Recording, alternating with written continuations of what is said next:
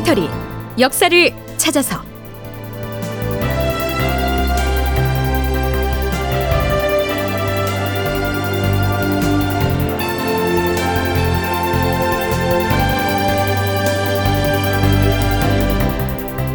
제 1220편 15살 소현세자 분조를 이끌고 전주로 극본 이상락 연출 황형선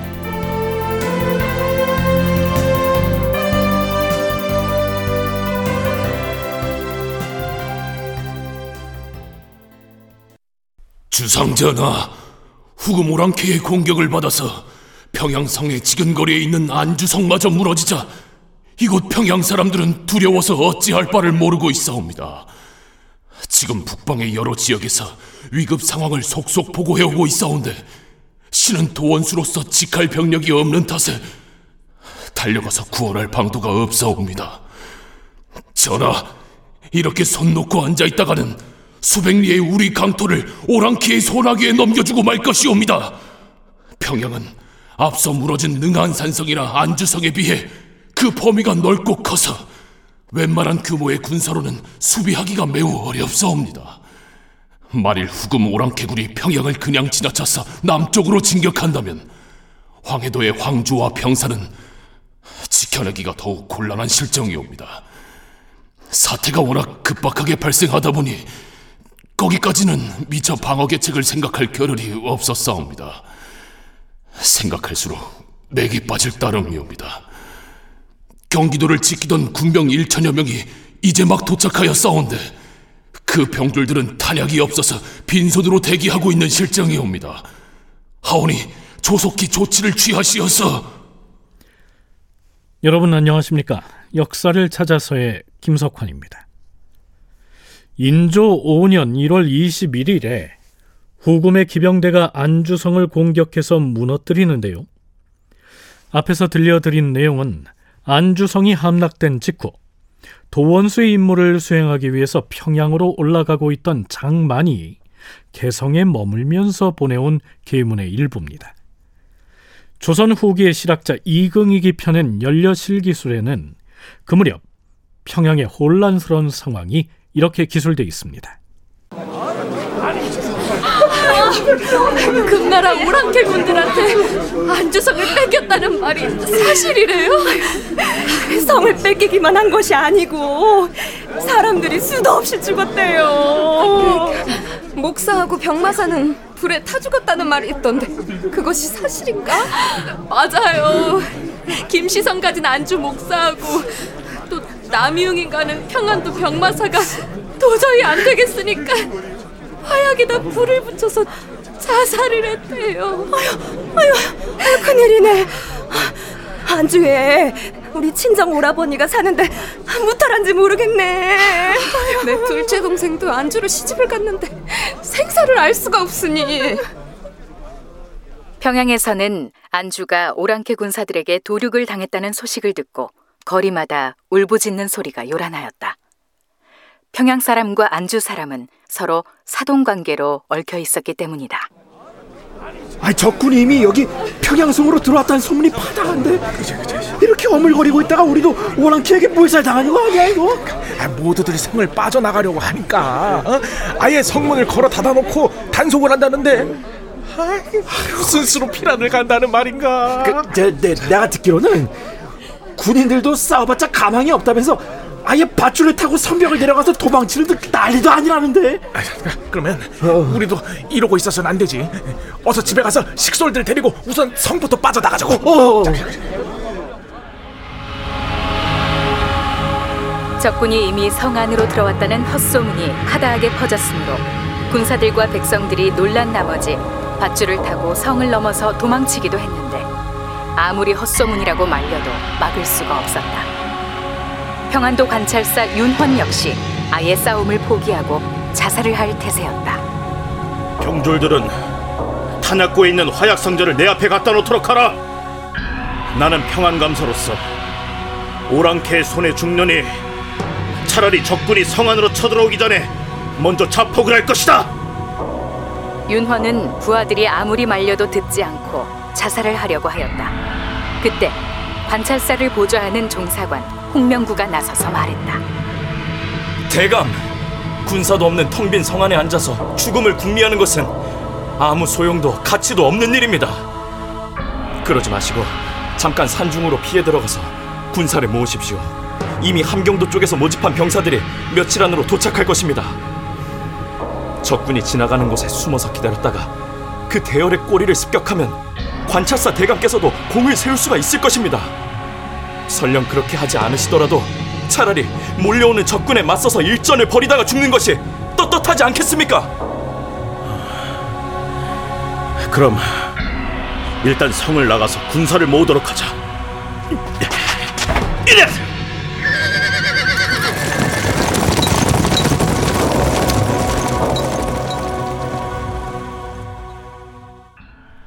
아직 후금군이 평양에 진입도 하지 않았음에도 평양성의 대비 태세는 이런 상태였던 겁니다. 참고로 앞에서 언급한 평안도 관찰사 윤헌이라고 하는 이 사람은요. 이 시기 영의정으로 있었던 윤방의 친동생입니다. 미리 말을 하자면 이때 윤헌은 종사관 홍명구의 조언에 따라서 평안도의 성천 쪽으로 일단 후퇴를 하는데요. 결국 그는 도중에 성을 빠져나감으로써 전세를 불리하게 했다는 죄로 체포되고 이후에 의군부에 투옥됐다가 뒷날 강화도에서 처형됩니다. 한편 평양성이 이처럼 어수선한 가운데 경성, 즉 서울에선 도성을 빠져나가는 행렬이 있었습니다. 물러거라! 대비마마 행찬이라! 물러거라! 중전마마 행찬이라! 자전과 내전이 경성을 출발하여 경기도 금천으로 행차하였다. 대비인 인목대비와 중전인 인열왕후가 도성을 떠나 피란길에 오른 것이지요. 지금은 서울시 마포구에 속하지만 당시에는 경기도 금천현의 나루터였던 양화지는 서울에서 강화도로 통하는 교통의 요지였습니다. 그러니까 사태가 위급해지면 임금인 인조가 강화도로 파천하기로 이미 결정을 정하고 대비와 중전을 먼저 이동시킨 거였습니다.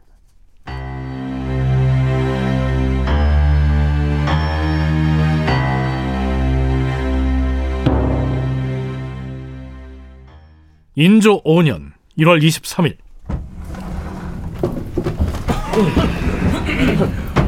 사헌부 대사원 박동선과 사관원 대사관 이목을 비롯하여 엄성, 윤황, 강대진, 한필원, 유성증, 박안재, 김세렴, 신달도, 이경증 등의 간관들이 줄줄이 편전으로 몰려옵니다.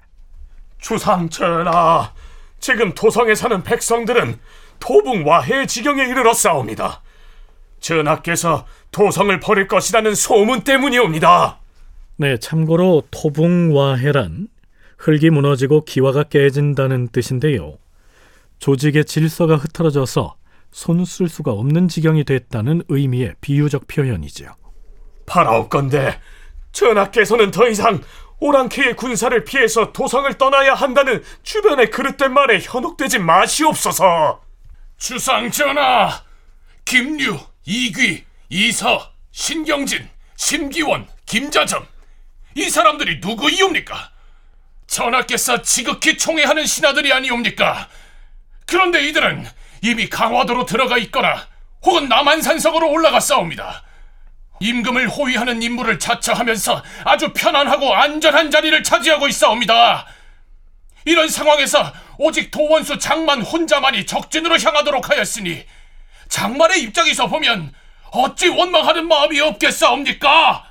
전하, 도원수 장만은 도성을 떠난 지 7일이나 지났음에도 평양으로 곧장 올라가지 아니하고 이제 겨우 개성에 도착해서 머물러 있으면서 이리저리 전세를 관망하는 태도를 보이고 있사옵니다. 신등이 생각하기에 장만은 기회를 엿보아서 오랑캐들에게 항복을 하거나 아니면 도주를 할 것으로 보이옵니다. 전하, 삼가 바라옵건대 전하께서는 분연히 분발하시어서 만일 적군이 도성으로 쳐들어오면 직접 정벌에 나서겠다는 뜻을 천명함으로써 군사들과 백성들이 동요하지 않도록 설득하시옵소서. 주상전하, 맨 먼저 도성을 떠나 파천을 하자고 제창한 자가 누구이옵니까? 당장 그자의 목을 베어서 군문에 매단 뒤에 전하가 총애하는 이서, 신경진 등을 파견하여 변방의 수비를 지원하게 하시옵소서. 전하, 무엇보다 도성을 포기하지 않는다는 결의로서 임진강을 수비하도록 하시옵소서. 그리고 전하께서도 근왕병들을 불러 모아 친히 이끌고 전선으로 나가신다면 모든 사절들은 싸우지 않고도 사기가 몇 배로 치솟을 것이옵니다. 자, 어떻습니까? 인조를 향한 대간들의 이 쓴소리가 매섭다 못해서 임금을 강압하는 느낌마저 들지요. 그런데요. 대간의 이러한 얘기를 다 듣고 난 인조는 지극히 짧게 이 한마디만을 남기고 일어서 버립니다. 지금 대간이 이 자리에서 논한 내용들은 태반이 현실성이 없는 것들이다. 모두 물러가도록 하라.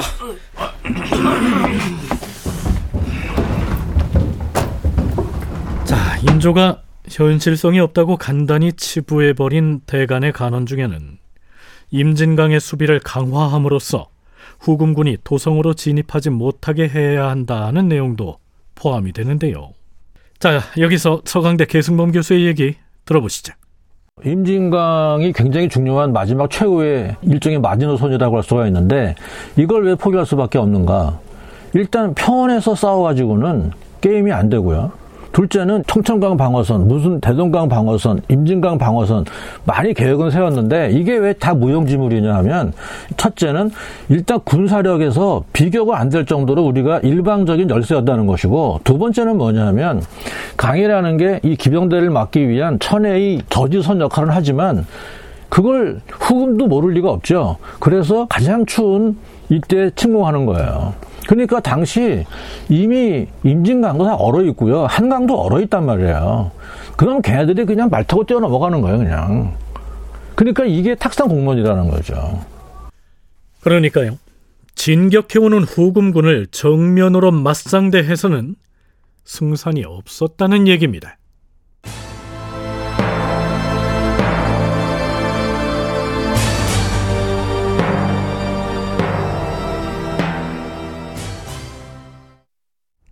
자, 이제 분조 얘기를 좀 해볼까요? 분조란 국가의 비상사태가 발생했을 때 국왕이 다스리는 조정과는 별도로 왕세자가 다스리는 또 하나의 조정을 조직하는 것을 말한다. 글자 그대로 비상한 시국의 조정을 국왕의 조정과 세자의 조정으로 나누는 것을 뜻합니다. 조선의 역사에서 분조 활동을 가장 오랫동안 비중 있게 했던 세자를 꼽는다면 당연히 임진왜란 때에 분조를 이끌었던 광해군을 들 수 있겠죠. 정묘호란 시기에는 의주성이 함락된 직후인 인조 5년 1월 18일에 이 귀가 처음으로 이 분조를 제안합니다. 전하, 의주성이 무너졌으니 사태가 이미 시급한 지경이옵니다. 마땅히 분조의 조처가 있어야 할 것이옵니다. 강화도만 수비해가지고서 결국 무슨 도움이 있겠사옵니까? 영중추부사 이원익 대감으로 하여금 세자를 모시고 남쪽으로 가서 인심을 수습하면 어떻겠사옵니까? 그때 인조는 일단 이렇게 대답을 했었지요. 분조를 하더라도 세자는 나이가 어리니 멀리 가게 할 수는 없어. 이때 인조의 장남인 소현세자는 만 15살이었습니다. 닷새 뒤인 1월 23일 이때는 이미 국왕은 강화도로 파천하고 세자는 분조를 한다는 잠정적인 결정이 난 뒤였는데요. 의정부의 삼정승과 비변사의 당상관들이 모여서 구체적인 실행 계획을 논의합니다. 전하, 이미 분조를 하기로 방침을 세웠으니 세자가 떠날 시기와 장소를 조속히 결정을 해야 하옵니다. 세자의 분조가 어느 곳에 가서 수레를 머무르는 것이 합당하겠소? 일단 전주로 내려가서 남쪽의 백성들을 수습해야 하옵니다.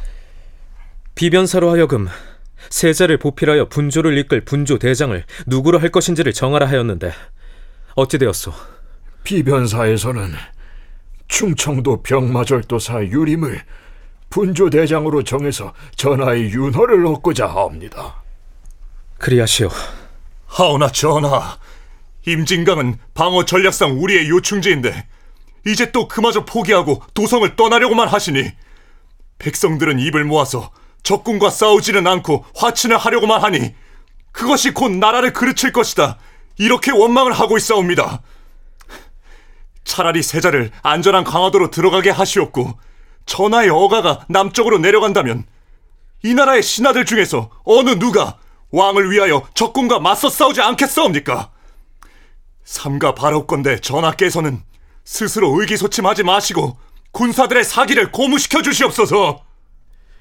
차라리 세자의 분조를 바다 건너 강화도로 들어가게 하고 국왕은 육지로 남하하면서 군사들의 사기를 북돋운다면 신하들이 충성을 다해서 싸울 것이다.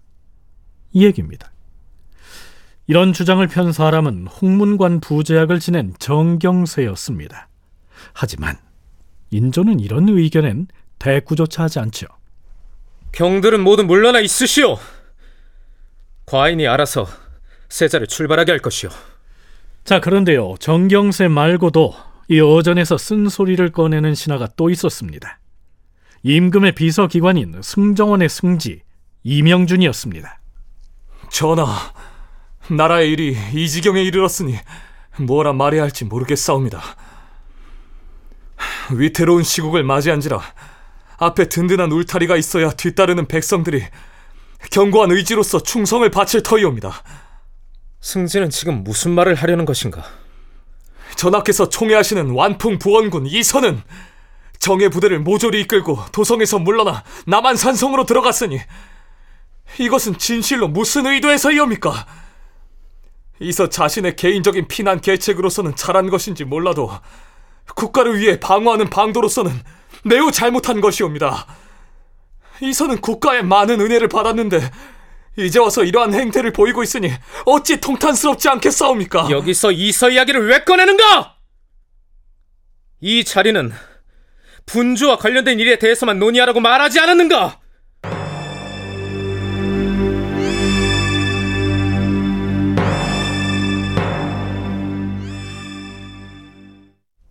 드디어 1월 24일 세자가 아직 어리니 경들이 잘 보살펴서 인도하도록 하라. 출발하라.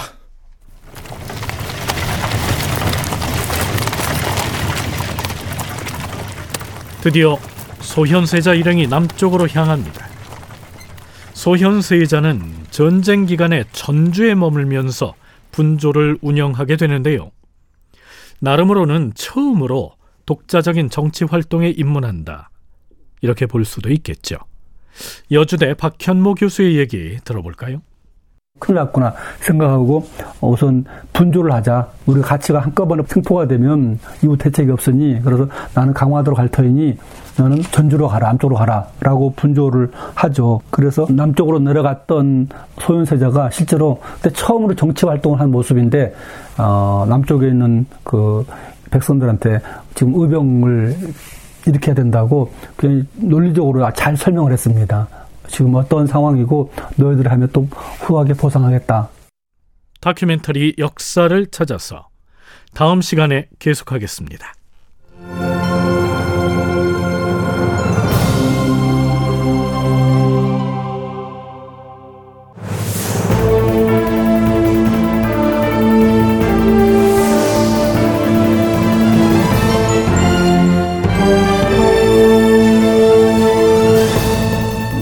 다큐멘터리 역사를 찾아서 제 1220편 15살 소현세자 분조를 이끌고 전주로 이상락 극본 황영선 연출로 보내드렸습니다.